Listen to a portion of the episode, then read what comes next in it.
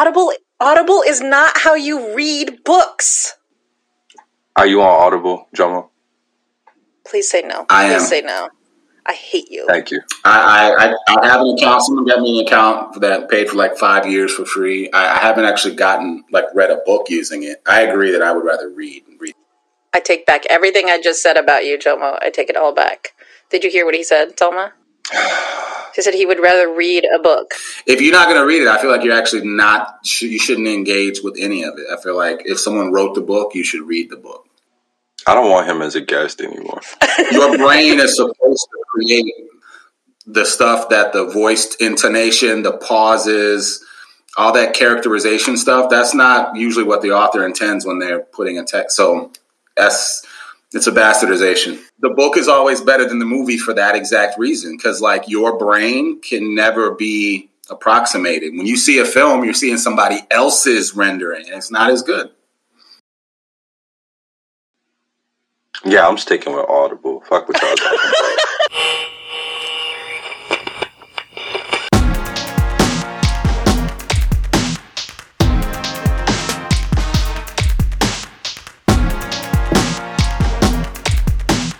Welcome to another episode of Dive In Justice, the podcast that explores building ideal communities with our less than ideal selves. I am Delma Jackson. And I'm Shandine Garcia. And today we're joined by a dear friend of mine, Jomo, who's going to share some amazing knowledge with us today. And you won't want to miss it. Shandine, how are you? Hmm? How are you? the fuck you doing? I feel like normally you ask me that a little nicer. Yeah, I, I can't imagine why I'd have so much thank in my voice right now. It's weird. I can't, I can't either. So much anger, so much hostility. Do you need a hug? I need you to act right. like you got some goddamn sense.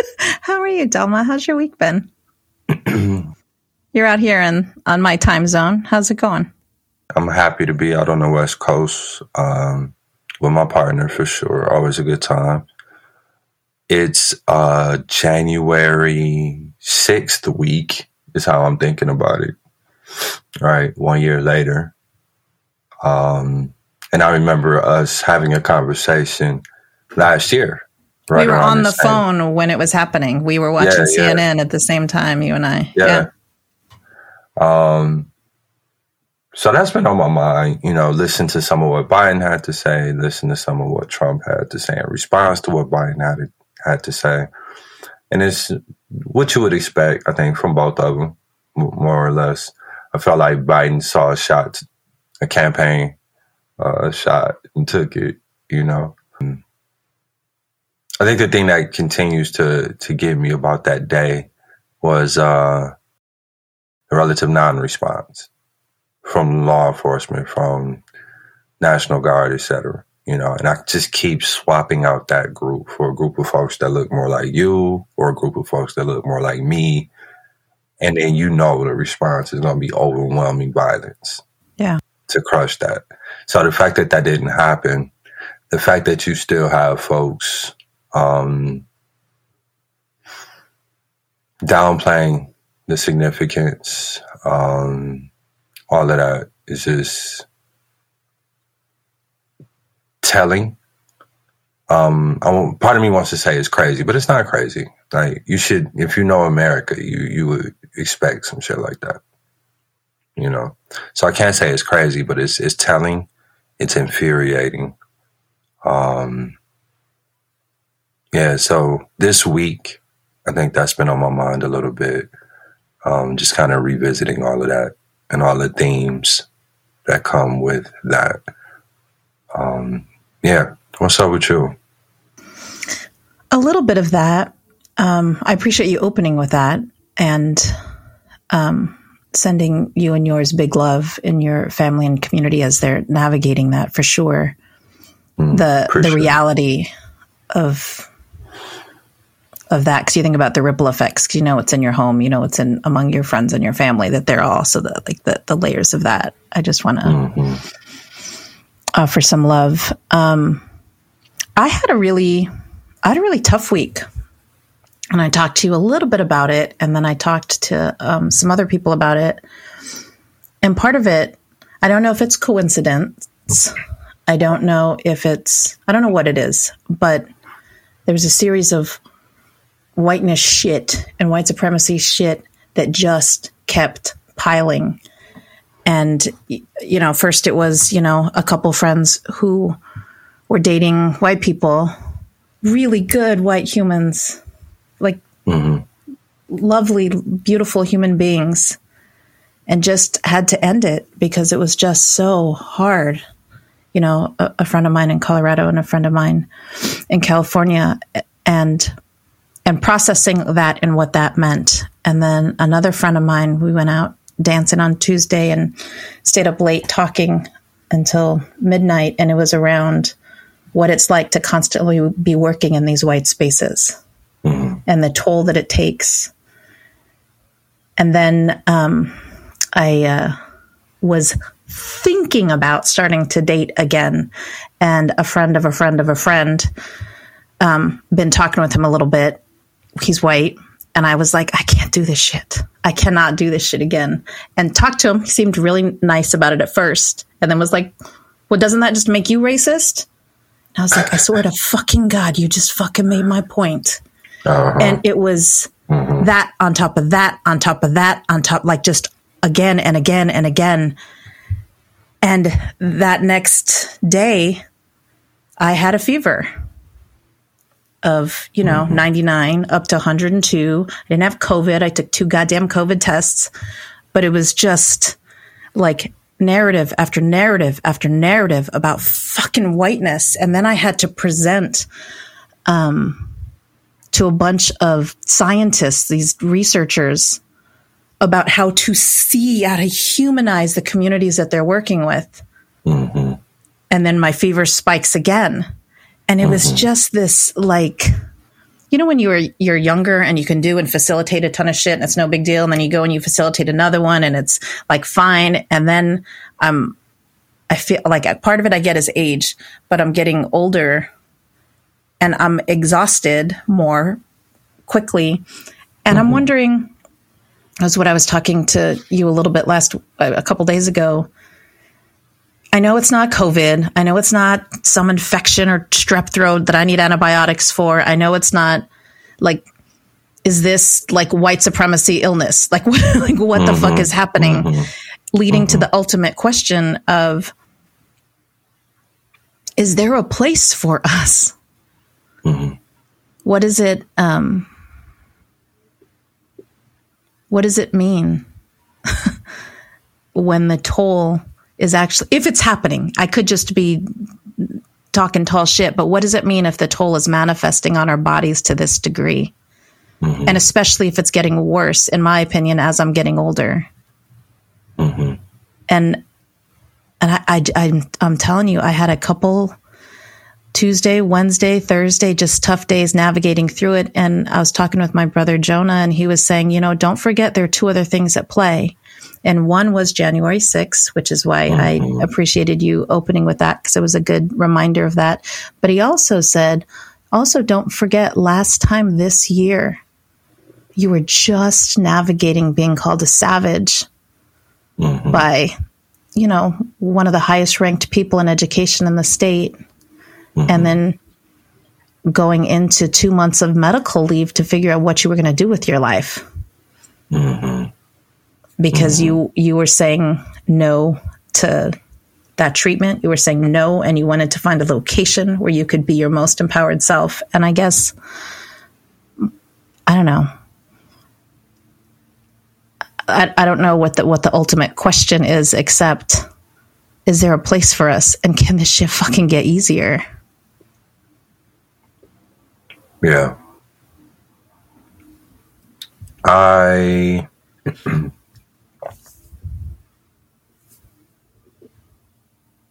I want to believe there is, but I've never seen it, not yet, not in any sustained way, right? Like you can go to certain spaces and places and get that sense of community and a sense of usness that is helpful. Um, You know, it's like taking a supplement of sorts. And it can get you through the next week the next month or, you know, whatever, for sure. But it's not like most of us get to move in spaces and places wherein that's the norm. At least not in the context of the US. Um,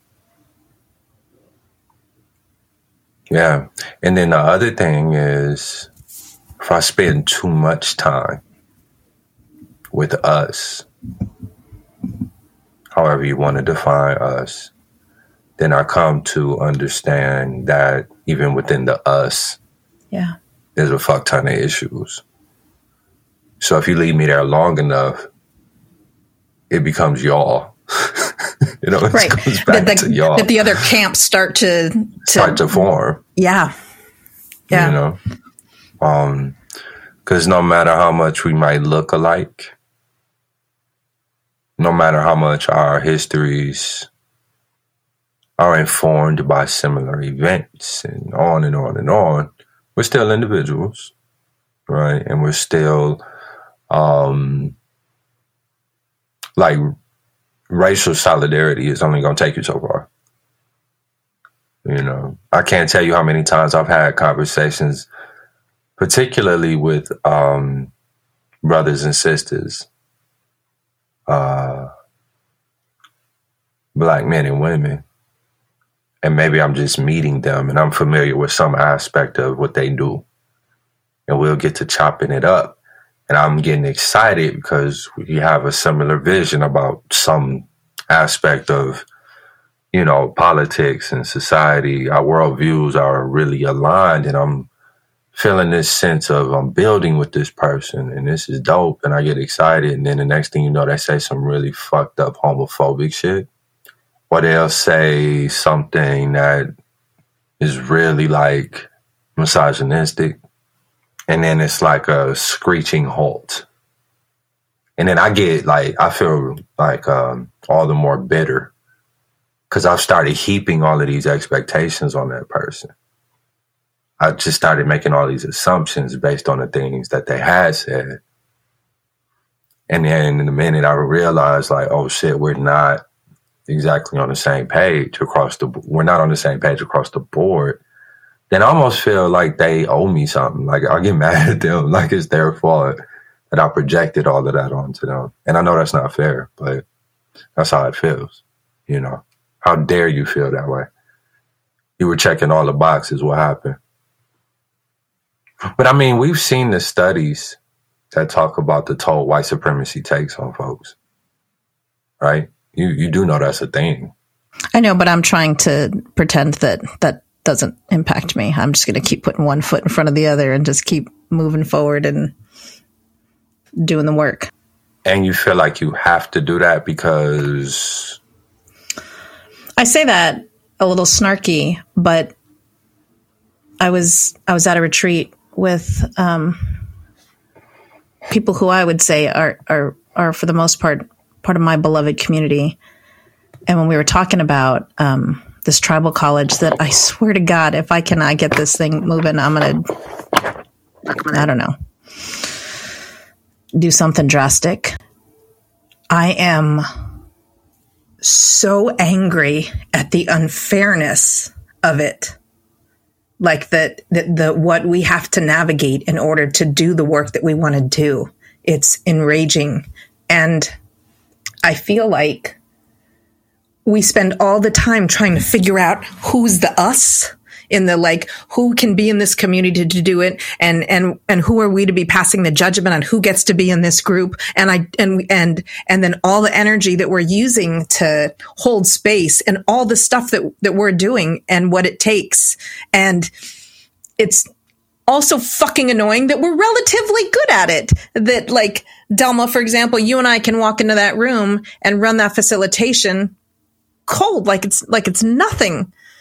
But it feels like lately on our trajectory to build this community and to learn the things that we want to learn and we want to do differently, that the exhaustion has a different weight than it did four years ago, five years ago. And yeah, I know the fucking studies. I don't want to grant the premise because I don't have another option of what pathway I want to go in. I have to go down this pathway. And the more times I grant the premise, the more times I have to sit there and sit in the goddamn reality of, the, yes, it's taken a toll. Yes, I've read the fucking thing. Yes, I'm sure it is, probably giving me a fucking fever and sciatica and back pain and all the other shit that is, I'm sure it's giving me, like clogging up my goddamn arteries and all the things that we say.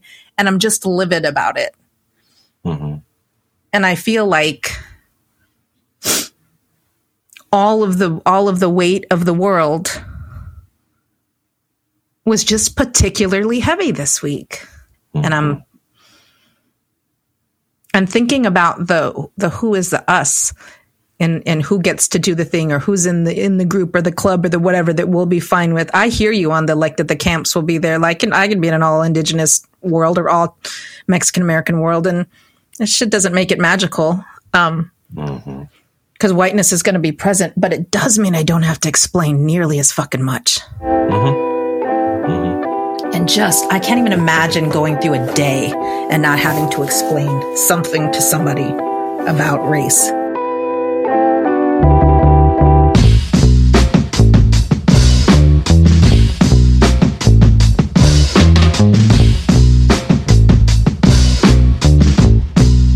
I work in these uh, spaces that are predominantly white, and they're talking about how they want to do culture change work but it always feels like it takes forever to talk about the shit we need to be talking about because we get bogged down in their committees and their subcommittees and what mm-hmm. time and this, this, and that.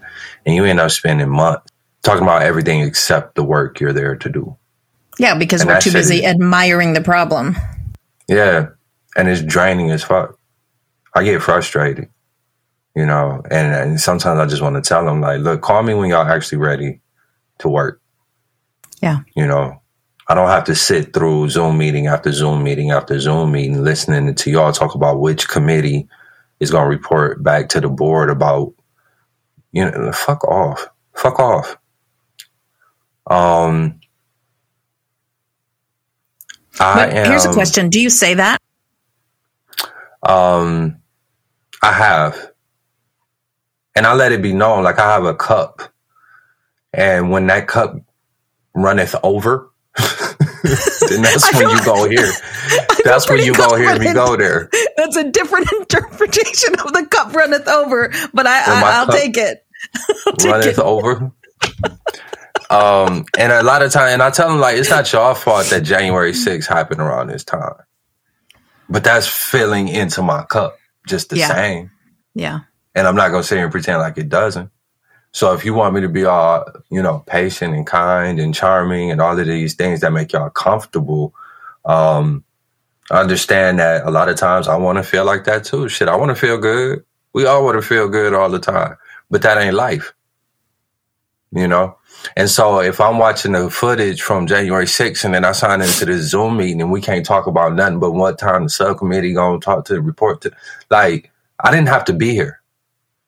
And if seeing my brown face make you feel good about what y'all doing, find somebody else for that shit.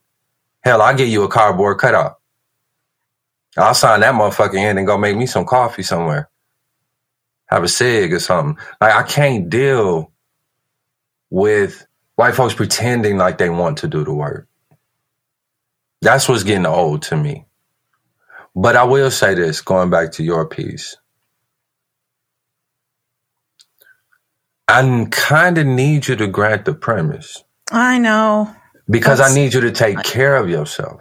And you cannot take care of yourself if you're not aware of how you feel. and taking your headphones out doesn't stop the fact that I'm recording and you're going to have to hear this shit at some point. I get it. I get it. I get it. I hear you. I hear you. I hear you. I hear you. I see All you. Right. All right. I see you and I hear you. And I know it's grounded not in lectury brother shit, but like actual real love for the what we're doing and actually beloved community. I get that. And I also know that you like to lecture, so that's fine too. Um, yeah, it could be both. right? but you and I had talked before about um where are the places that we can start naming this more? Like that's why I asked you. And do you tell people like fuck you, I don't have it fucking in me right now. I, I just don't. Um, and what it means to have compassion for self in the middle of it, all of which you know is something I I, I struggle with. Um, so I attempted. I didn't do very well, but I did it. I would say twice on two meetings. Um, one was um, like I was going to be teaching for uh, my brothers on um, Thursday night, and I was like, "Guys, I don't have it in me. I can't. Like, I am. I don't know. It's not COVID, but like, I don't know. White supremacy is like killing me this week. I can't do it." And they were game. They're like, "Got it. I got you. Like, don't worry about it. We love you. Like, we'll reschedule you for next Thursday. We don't care. We love you." Um, which is different than my actual work world. And I love people at Metropolitan Group. That's it's not it's not anti-metropolitan group, but it is a professional, you know, location that is trying to learn and grow and be better in being able to show up in our fullest selves. And so you talk about CDub and how you've got like just an amazing ability to tell them like, I'm here, but I got some shit that's activating my nervous system. Like that's no mm-hmm. fucking joke. I still mm-hmm. struggle so much with being able to say it, name it, and own it and not without them, without me thinking they're going to be like, oh, shit, that girl's got some issues. I'm not going to go to her for shit. She's, she's like, I just heard she had a fucking mental health breakdown last January. Not going to go to her for shit. I just found out that that, like, my ability to pretend and show the fuck up and wear the goddamn armor is mm-hmm. linked to my ability to pay my fucking mortgage and put my children through college. And I mm-hmm. struggle to let that piece go and actually prioritize the facts, the fact that this shit in this work is probably fucking killing me, like literally. Mm-hmm. Mm-hmm. And I think it was just, I'm hoping it was like just one of those weeks and that's what it is. And we're going to keep moving through and working to get better and working to, you know, hold each other's hearts in this journey. But it was a tough fucking week. I want to, before we transition to our guest, I want to challenge you to, if you haven't already, it might be worth creating space within Met Group for you all to begin to have those kinds of conversations in earnest. And, you know, I think my preferred methodology is always like, let's retreat first and give it some concentrated time and then build in the sort of long term systemic stuff within the culture of the org so that you don't have to wonder Yeah. Because that should be given the nature of the work as I understand it. Um, I would think that would be something that would just be part and parcel of how y'all operate. You know, Yeah, yeah. I think there we're getting I wouldn't say critical mass yet, but I think people are hungry for it. They want it and we're working on it. It's still mm-hmm. just if if like there's no relief in that they're present yet. Like it's still mm-hmm. me and others then doing the work. Mm-hmm. Um and I think I don't I don't like I don't know. Maybe it is fucking age. I'm just getting tired. And nothing, nothing like I still, and that's what I was telling um, my brother the other day. I said, look, everything is go. Oh, then this is what he said. So I was like, everything is going fine. Like I'm happy. I'm happy with in my personal life. I'm happy in what I'm learning. I'm happy in what I'm mm-hmm. doing. I'm happy with like I'm financially fucking stable with with my gig and my boys are home and I'm like I'm I'm really happy and and I'm relatively healthy for the most part. And and Jonah was like, "Yeah, don't you remember when you were a teacher and you would like suck the fuck up, get through it, get through it, get through it, get through it. The second break happened, all of a sudden all your defenses were down. And like teachers know they always get sick over winter break. They always get sick over spring mm-hmm. break. They always get sick over fall break because suddenly they're able to like relax in their body. Then so like my guard maybe have has gone down because i'm in this ridiculous level of happiness for the most part in my work world and life. I i am i am happy. Mm-hmm. And then all this shit like it was just like one piling after the other after the other mm-hmm. after the other. And i was like and I was like, it's fine, it's fine, it's fine, it's fine. And then, you know, all of a sudden, I'm like, why do I have a 102 degree fever this week? The fuck mm-hmm. is that shit? Mm-hmm. And I appreciate the invitation. I think I'm just like, and yes, yes, there are people there that are great and want to, you know, Vernice being one of them, who was a, a guest that went to run it, actually naming it authenticity, being in right relationship with one another, not being inauthentic, doing the thing. And I, and I, and I had a tough week. Mm-hmm. Yeah, I appreciate that. Let's keep revisiting because that isn't going away for any of us. I think we solved it, don't you? Like uh, just on this conversation, like I think it's it's gone now. You know, like I think we're that magical. Let's see what happens next week. and then we'll report I feel back. like you're not trusting what I'm saying. I feel like we No, no, that's no, it. We're like we're good. It's done. I'm just I'm curious. That's all. Just curious. And I still want to challenge us to to pull in a couple people to help us engage in our cultural appropriation debate. The one that you've continuously been moving closer and closer to my way of seeing it debate. That debate.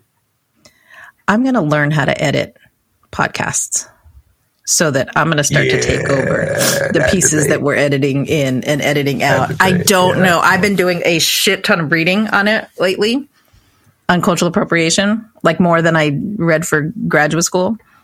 Mm-hmm. Because well, one, because I don't want to sound stupid when we come with our two guests, and then you, and two, because I want to win this argument. But three, yes, maybe a little bit. I'm moving You're toward moving. a little bit, a little bit. Yes, You're welcome. Yes. And imagine this. I did all of that. Didn't without read reading shit. anything. Yeah, whatever. Didn't read nothing. Had I'm it read not- to me. Who knew? Who knew? I am not saying that Yeah. your way of getting information is a terrible way. I am No, you're kind saying of saying that. it's one, it's not the only way. Two, I've got all these other books that I want you to read and think about about my people. If you are truly going to engage in Black and Indigenous solidarity, that you need to fucking know. And no, Red Pedagogy by Sandy Grande is not on fucking Audible. Read the motherfucking book. You you mean it's not audible yet? I swear. To, Is that what you're saying? You know what? Ask Rita to read it out loud to you. Do that. I might do that. Actually, I, know, I was kind of just thinking that.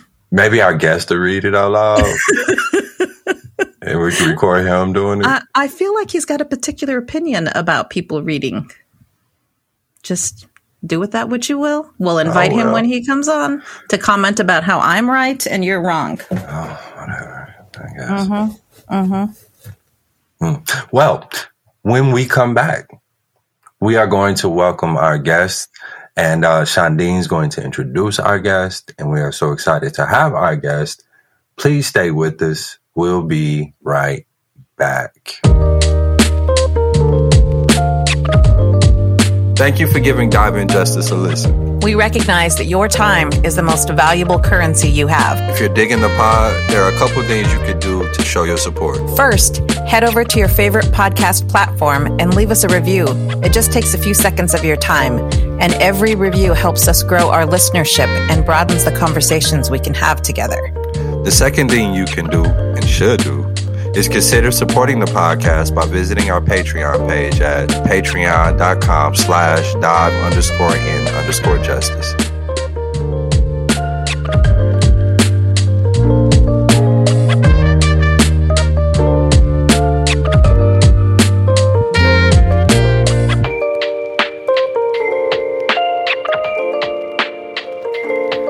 Welcome back, everybody. We're so excited that you are still with us, and it is such a pleasure and an honor to introduce my dear friend, Dr. Brian Carey Sims. Jomo is a media psychologist and social entrepreneur invested in African liberation with over 15 years of faculty and administrative experience in university teaching and learning. He is the founder of and executive director of Jomo Works, an education management consulting firm specializing in university K-12 partnership develop development, excuse me. He's also a tenured associate professor in the Department of Psychology at Florida A&M University, where his research focuses on the implications of media for individuals, families, and communities of African descent. And I want to be clear that that that bio only tells like a third of the amazingness of Jomo. He's working on at least four major projects at Jomo Works that are revolutionary in the field of education. And those are only the ones that I know about. Two, he did this amazing project on community driven leadership that's about to be featured at a huge webinar next month. And three, personally, Jomo was a, a, a, colleague of mine, and we were working on a project where things got really tense. And at its peak, there was a group of us on this call who were feeling mighty frustrated. And in one beautiful, easy invitation, he regrounded the whole group by asking us with love to lean into the learning. That these tense, difficult moments are the learnings. That's where the truth lies and an invitation to not avoid it. And it was pretty magical. And hopefully, he will tell us a little bit more of his story today. Welcome, Jomo. We're so happy you could join us. What up? What up? Thank you so much for having me. This, I feel, uh, I feel damn near emotional. Like, is this is this how it usually goes? I, I you guys pouring out like that. I feel like wow, wow, wow. This is this is a moment. Thank you. Yeah, thank you for uh, taking the time to to join us, man. It's good to meet you finally. No, likewise. Let the your your your legend certainly precede pre, precedes you, Delma. Good to finally uh, meet you in the digital as well, my brother. Yes, sir. Any, anyone yes, that Shondine speaks highly of, uh, that's that's that's all I need to hear. That's all I need to hear. Uh, so, hang on, hang she, on, hang on, hang on. I, I got to interrupt you right there, Jomo. Please don't let our listeners know that I speak highly of Delma. What the hell are you doing to me here? highly. She she only has. He's going to put that on T-shirts. She only has amazing things to say about you, Delma. What I'm learning is she doesn't have anything positive to say to you, which is, I think, yeah. just fascinating. That's that's dope. Isn't that weird? Isn't that weird how that works? uh-huh. I think it's, it's beautiful. I think it's a beautiful thing. No, I appreciate the uh, the introduction, Shanti. The, the honor is uh, all on this end for for you allowing me to join you in this conversation. So, yeah, I wanted to, um, I wanted to invite you to share what you perceive as kind of your trajectory, if you will. Um, until I read your bio, um, I didn't realize that um, there was this. What did what did I read? The psychology and media intersection piece. That that affinity for media is something I share, um, and I talk about it a lot. Um, and psych was my major for a long time until I switched off. And so I have this affinity for both of these topics. And so to see them blended in your work was really fascinating to me. And I'm curious just to hear more about what are some of those pivotal pieces in your journey that kind of pushed you toward this particular mm-hmm. passion in, in the work that you do.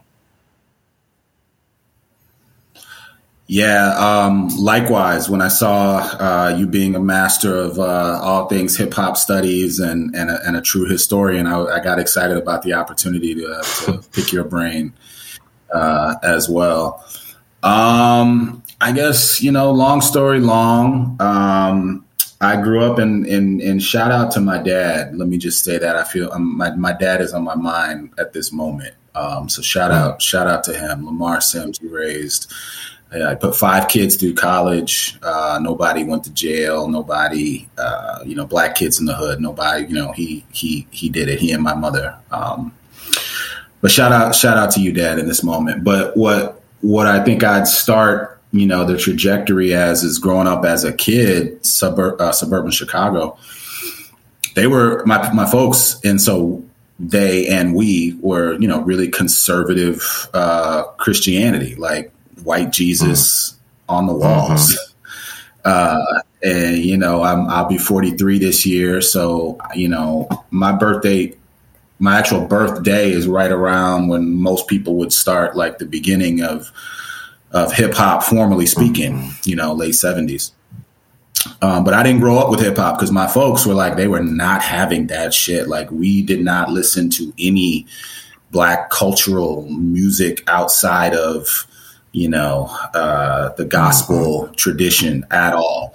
So growing up for me was not. I didn't. I didn't grow up with LL and and uh, you know leaders of the new school and tribe and any of those you know I, I didn't grow up with that i came to hip-hop actually once i was almost already grown like when i went away to college that's when i really started to really engage you know outside of like the radio radio stuff um and it was like you know just like a mind expansion sort of uh, period for me, like coming in contact with all this amazing creativity and, and innovation and just the cultural uh, wonder of all of this music that had, you know, again, at that point really started to accumulate that I was sort of engaging retroactively at the same time as, you know, the, the what folks refer to as the culture is moving forward, right? So it's like things are getting newer, but I'm going in a retro period because I hadn't heard any of that stuff like the first time, you know what I mean?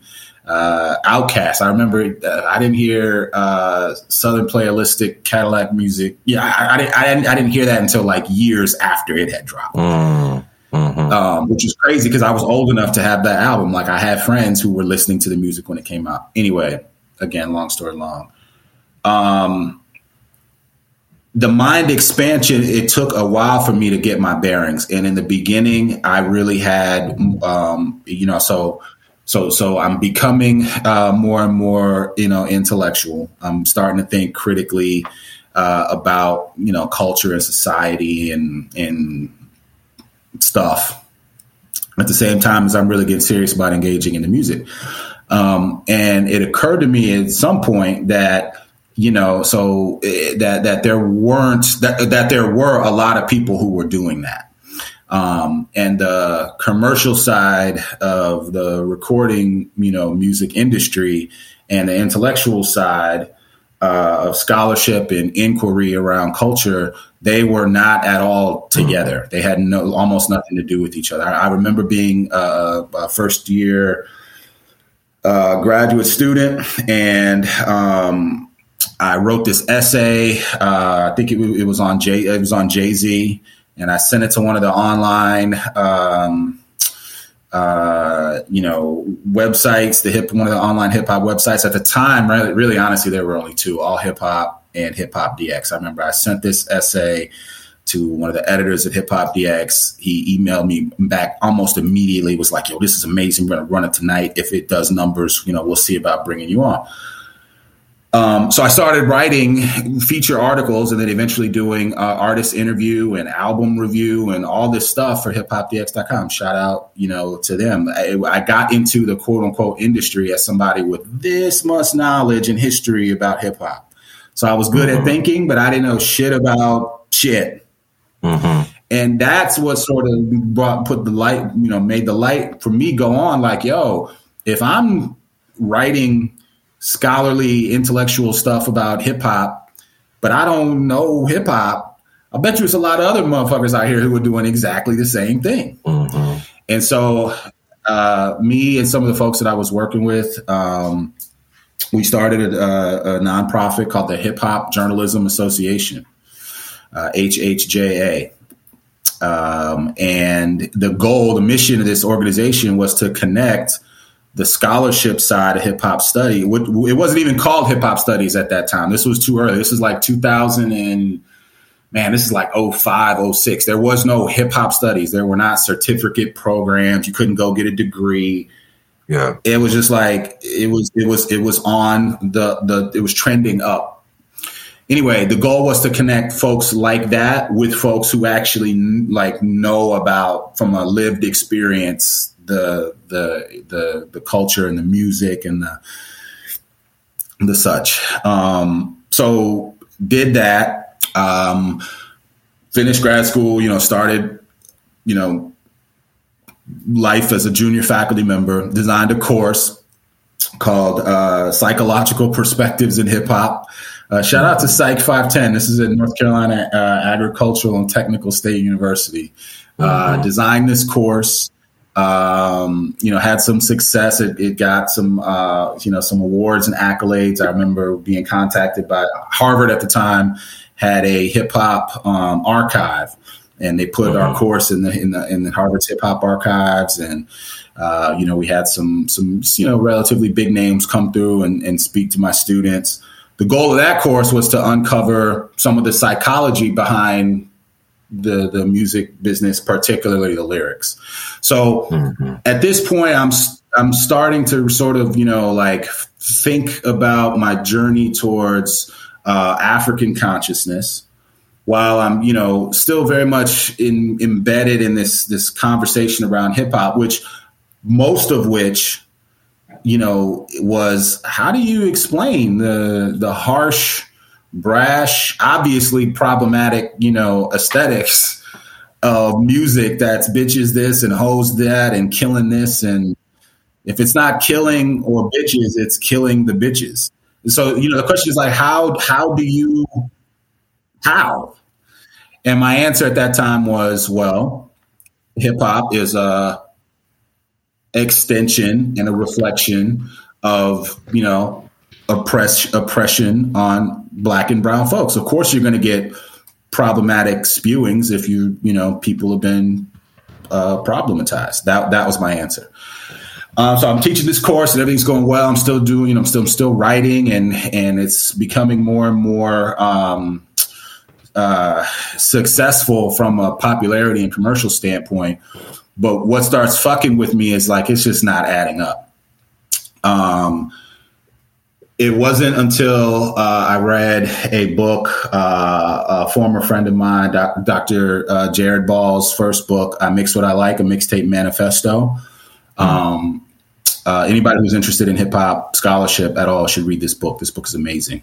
Um, mm-hmm. and, and Jared Ball is a genius. Uh, hang on, hang book, on. I know you're going to go somewhere. Um, I know you're going to go somewhere amazing with this, but I just want to name. Ratchet because I already know what you about yeah, to say. Continue. I didn't even need, I didn't even need to say it. Continue. Continue, Jomo.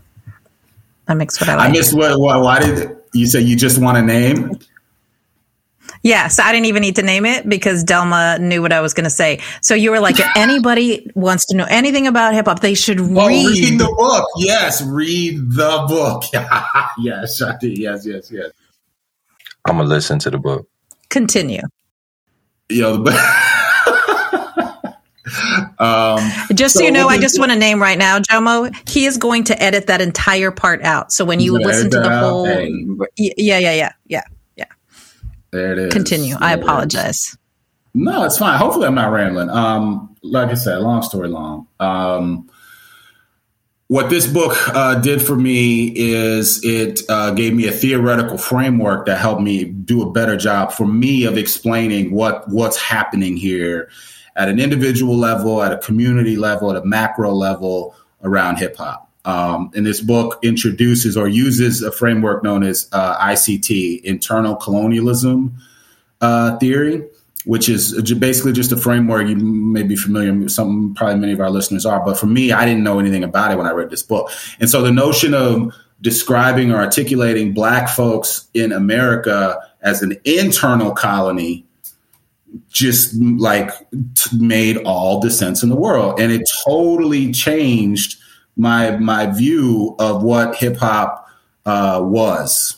And so I shifted just in the, uh, over the course of pretty much reading that book I shifted from you know hip hop is is black shit and this is this is art and this is wonderful and yeah maybe you know maybe we got to hurt a few sisters and maybe we got to you know not love each other and not trust each other and battle each other at the roots but you know, ultimately it's blackness and it's beautiful. I went from that to hip hop is just a corporate extension of the same system that has destroyed, manipulated, raped, pillaged, destroyed African people for generations. This is just this is Europeans being Europeans. Um, and so, you know, that moved me away from a hip hop uh, or or black, black American cultural framework uh, towards um, what I might say. I don't know. People might disagree. I might say a more authentic or more sincere uh, effort to um, embrace and understand, you know, um, Africa and African cultural um, stuff. Because as so-called African Americans, right? You know, I, you, we we might we could debate about the Americans. Are we Americans? But we can't argue about the Africa. So, um, you know, Africa predates all of this. Like we are not the product, in my view, we are not the product of an American system. Like we are not Americans. Like we're Africans who have been forced into this American um, scenario. And so looking at it like that has has done wonders, um, obviously for untold others, but for me uh, as well. And so uh, where I am right now, personally, professionally, um, is really sort of just an extension of that. Trying to, and I really resonated with what you were um, saying, Shondine. And let me just pause for a second to say, wow, I didn't realize like your this past week was that uh, that heavy for you, and it made me really, um, like I said, feel uh, what what what you've been going through. But um, yeah, yeah. So I think the the trajectory that I'm on now is like how to uh, maintain a sense of um, uh, my responsibility and my promise as an African in the context of of America as we know it. Uh, and so, I mean, I could I could give you more details on that, but that's that's the that's that's the broad sort of strokes on it.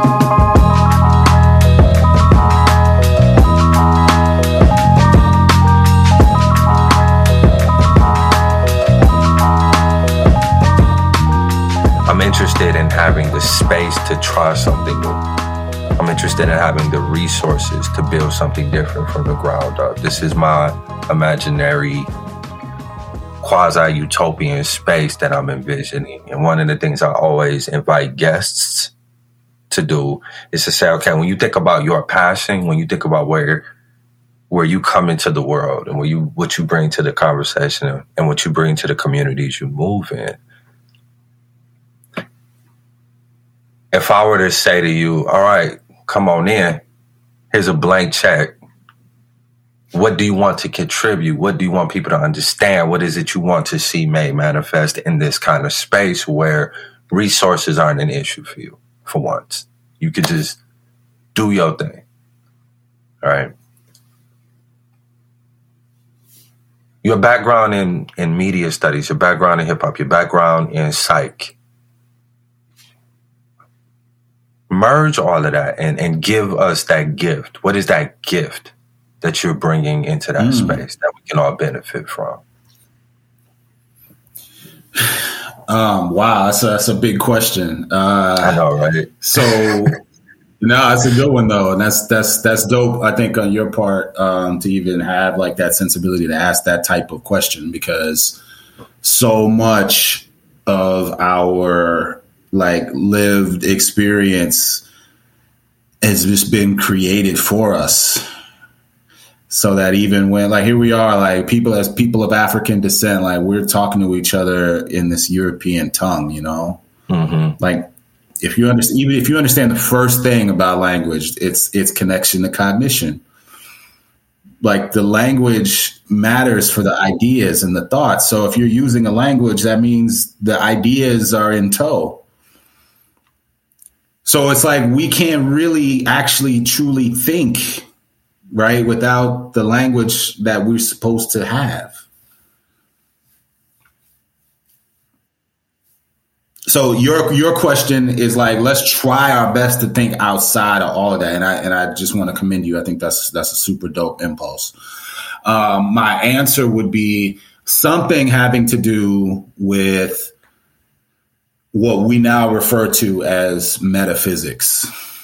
Um, you know, as an educator uh, and like someone who's been interested knows a, thing or two about psychology, and I and I don't and I I literally mean a thing or two. I mean, like I always joke and tell my students, my degree is in, actually in white supremacy. Psychology as co-opted by the Europeans is not the way that African people have understood the mind and the understandings of human behavior. That's a fact. Um, so taking, you know, what Dr. Wade Nobles refers to or has, you know, referred to as the Sakhu, right? So psychology is not is not the Europeans don't have an ownership or an origin uh, with psychology. They came to Africa, they came to Kemet, and they stole these concepts. So the Sakhu in the Greek becomes psyche, and psychology they credit to William Wundt in 1870. This is madness. The Af- Africans, like our people, have been studying the mind in this in Sakhu for thousands of generations. So my understandings of that would lead me have led me to this fascination with with metaphysics. The physical world, as we understand it, in my view, has also been created. It's not just the it's not just the constructs. It's not just gender that they've created for us. It's not just um, you know uh, the social constructs like police brutality, housing, uh, you know, mass incarceration, immigrant. All of these are very, very real issues, and I'm not undermining or minimizing them to any degree. But that's not the final level that we have to be concerned about as human beings. To uh, the, the human experience transcends the social; it transcends our physical awareness. And and if if I had no resource constraints or barriers, that is what I would be trying to bring the conversation to amongst our leading thinkers and amongst our children is appreciating the fact that the physical is not the ultimate. And I don't mean like church on Sunday. Shout out to people who go to church on Sunday. I don't mean like religious, spiritual, uh, uh, that conversation. I mean, basic physical understandings have to be uh, uh, relooked at if we're serious about uh, being fully human. Um, everything from how we see the world. So, um, you know, like literally, like the maps. The maps have been created by white folks for the, the, they show us the world the way they show it to us on purpose. Our our understandings of everything from gravity to uh, the you know the rotation around the sun, like the solar system, uh, thermodynamics, wind system, like all of that. There's there's there's there's amazing things to be understood about I think the nature of reality from a re investigation of some of the um, so some of the more fundamental aspects of physics. And so um, and what's crazy is that sounds to many people to be like, whoa, I don't know this guy. I mean, I have students who literally like just like disengage when I start talking like that. Reality is go back and read Einstein. Like Einstein was on that. You read the early Europeans who were about like, you know, like uh, quantum mechanics and and Niels Bohr, Niels Bohr, uh, you name it. Um, and, and, today you're uh, Michio Kaku and uh, Stephen Hawking the physics, the vanguard of understanding physics is like, yeah, all that social behavioral like that's that's rudimentary. The physical equations can help us understand like life itself. And so, sorry, that's my long answer. I would say let's start uh, let's start talking about more of that. That's what I see, Delma, that is not being talked about by our racial justice institutes our commissions on equality and equity and diversity. Like they don't ever want young black children to see the universe from an indigenous standpoint. They don't. They, they never ever bring any of that in. And I'm saying we need to start talking about that, not necessarily at the expense of the social behavioral. But but that's a that's the huge that's a gaping absence in my view is like what's happening outside of the, the, the, the, confines of what we've been shown. Maybe there's more to it. And I realize this is the, the you know, the, the, this is basically the matrix metaphor. And that might be played for some, but I feel like that still hits really hard. If your reality is created by somebody else, what's outside of it? And that's that's the question. That's the conversation that I would really beg. I appreciate um, you not pulling your punches and leaning into the the answer of that. So I just want to say that first. I also did a little bit of math. You said you were 42 or going to Yeah. be 42 or going to be I'll be, 43. I'll be 40, So be like 43 you're, in October. okay, so you're 42. Your bio says over 15 years of faculty. So minus 15, that puts you at 27. Minus however many years it takes to get your doctorate. Maybe you wrapped your master's into it and then like bachelor's ish. So it feels like it was academic institution, academic institution, academic institution. Maybe there was a break in there somewhere and my math is a little bit wrong. Um, like, but whatever happened between 18 and 27 has to have been years of schooling at least, unless you were like the genius child, which I'm not saying you aren't and got your, you know, doctorate at Doogie Howser level. Um, you probably don't know who that is because half like Delma talked about his first tape. I can talk about my eight track. Yeah, you all probably don't even know eight tracks or even had What are you talking but about? I whatever. can't, I can't go eight track with you, but I know, I know Doogie Howser. Thank you. Um, and so, as you've been navigating these, it, it feels like not primarily, but a lot of these, a lot of these um, academic spaces, talking about what you've been talking about now all the way through. Knowing that when you're like, some of my students don't want to hear that, and I know it's hard for them to understand, and and and racial justice institutes or racial justice spaces talking about this and this and and how and when you are frustrated and when you are struggling for folks to hear you and see it and understand it, how does that manifest itself in your as as um like what is it like when you're at your quote unquote lowest self? And I say that because I don't believe that I'm not I'm not judging your lowest self. I'm not I'm just inviting you to share with us like when it gets tough, what does that look like for you? Um, I appreciate the question. Uh, I also appreciate you fact checking my transcript. I didn't realize I was going to have to like provide a blood sample in my social security. You should have uh, known. I'm Well, the reason we need the blood See how y'all sample do for our guests. I listeners. mean, I guess it's not really like guest. I think I guess it's more like who are you? Hot Like, seat. what the- yeah, yeah. Yeah. I think my lowest is when I tend to see folks who don't share my perspective or quote unquote know what I know as individuals to be managed or manipulated or or dealt with in some sort of way for some higher level strategy or end outcome. Give me an example. Show us what that looks Yeah. like. Paint the picture for Yeah. someone who, like, what would that look like? Sorry, Delma, is that what you That's were going to say? exactly what I was going to ask. Perfect.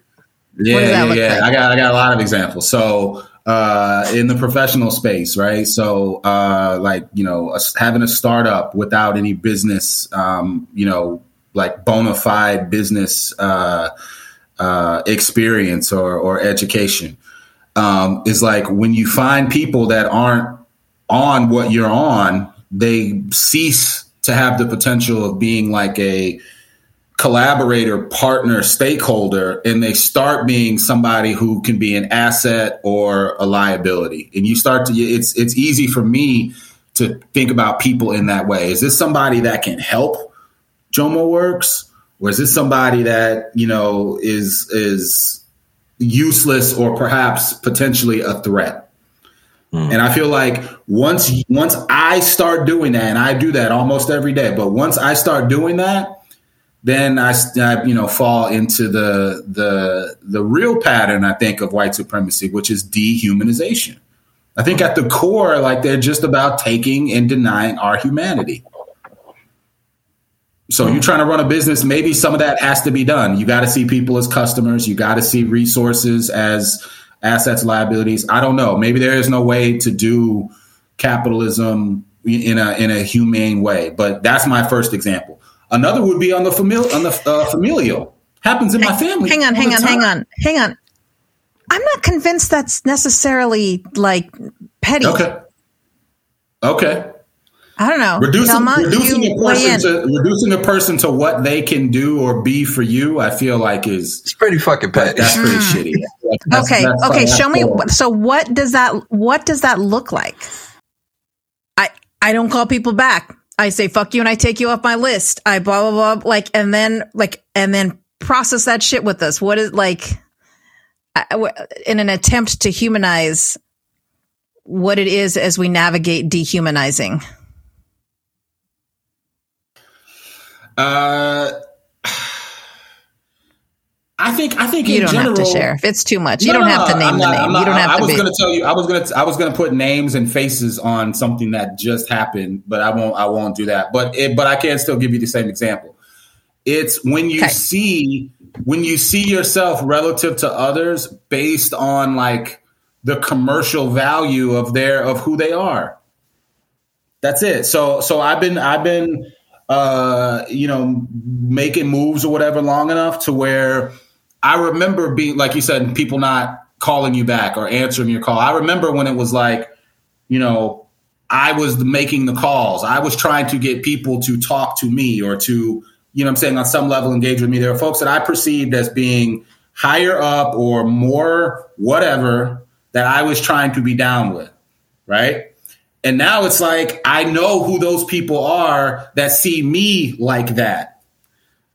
And y- it's like even though I remember being them, sometimes I still don't got time for that call.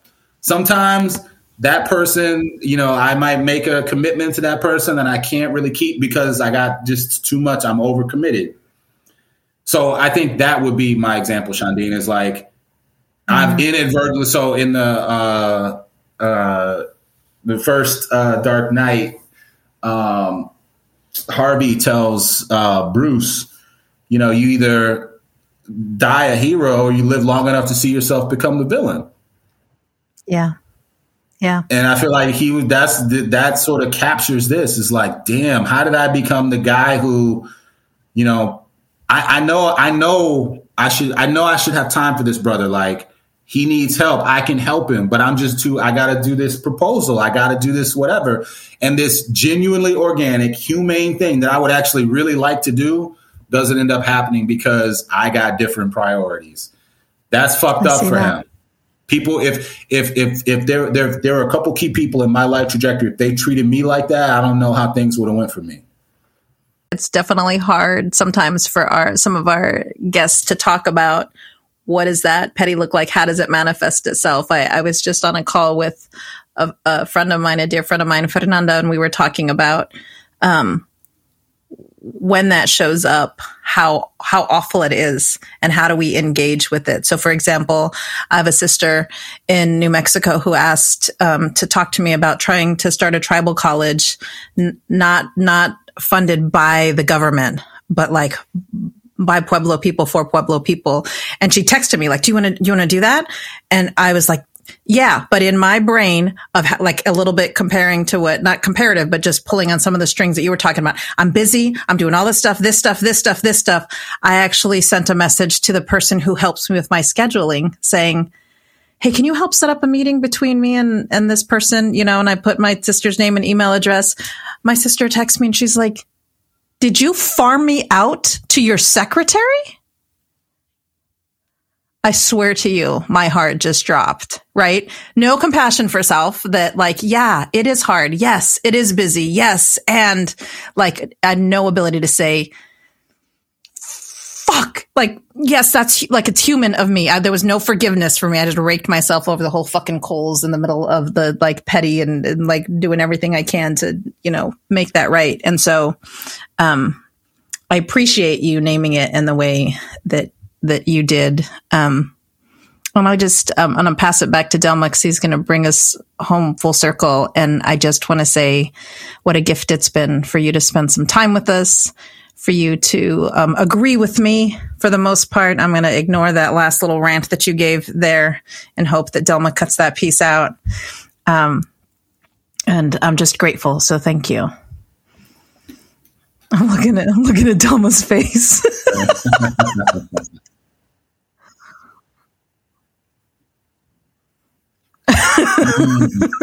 Ever recorded. The shade has been thrown far and wide. I just really want to thank you both for that.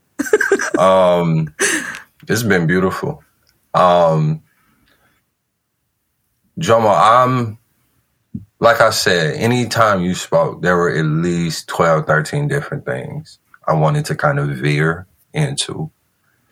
And um, for that reason, I love to publicly um, offer to invite you back, hoping that by putting you on the spot, it'll make you more likely to agree to come back.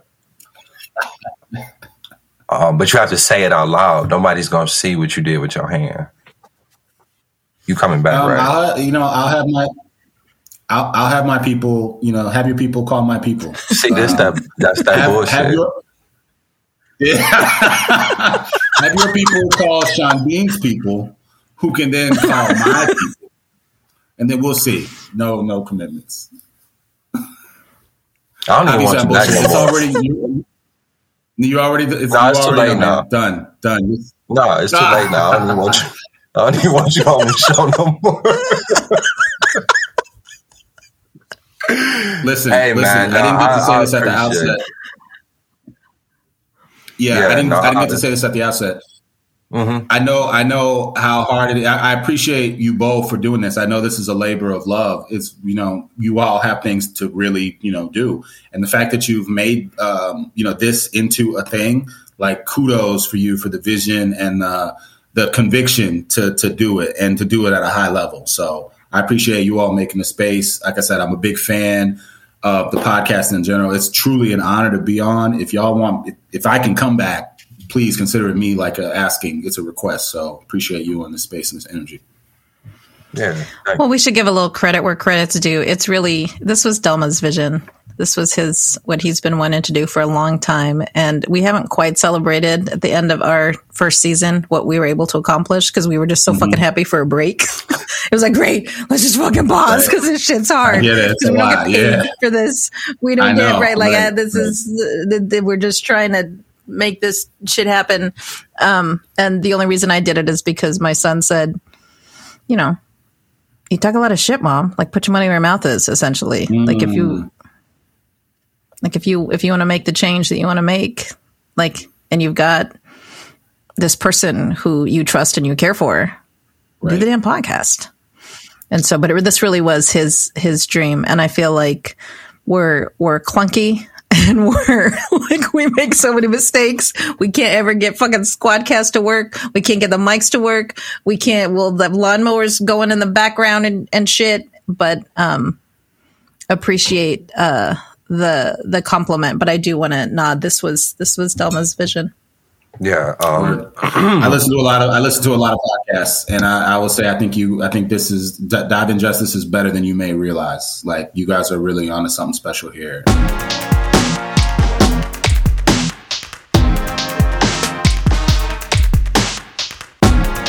Dive in Justice is a co production of the Center for Whole Communities and Shoreline Consulting.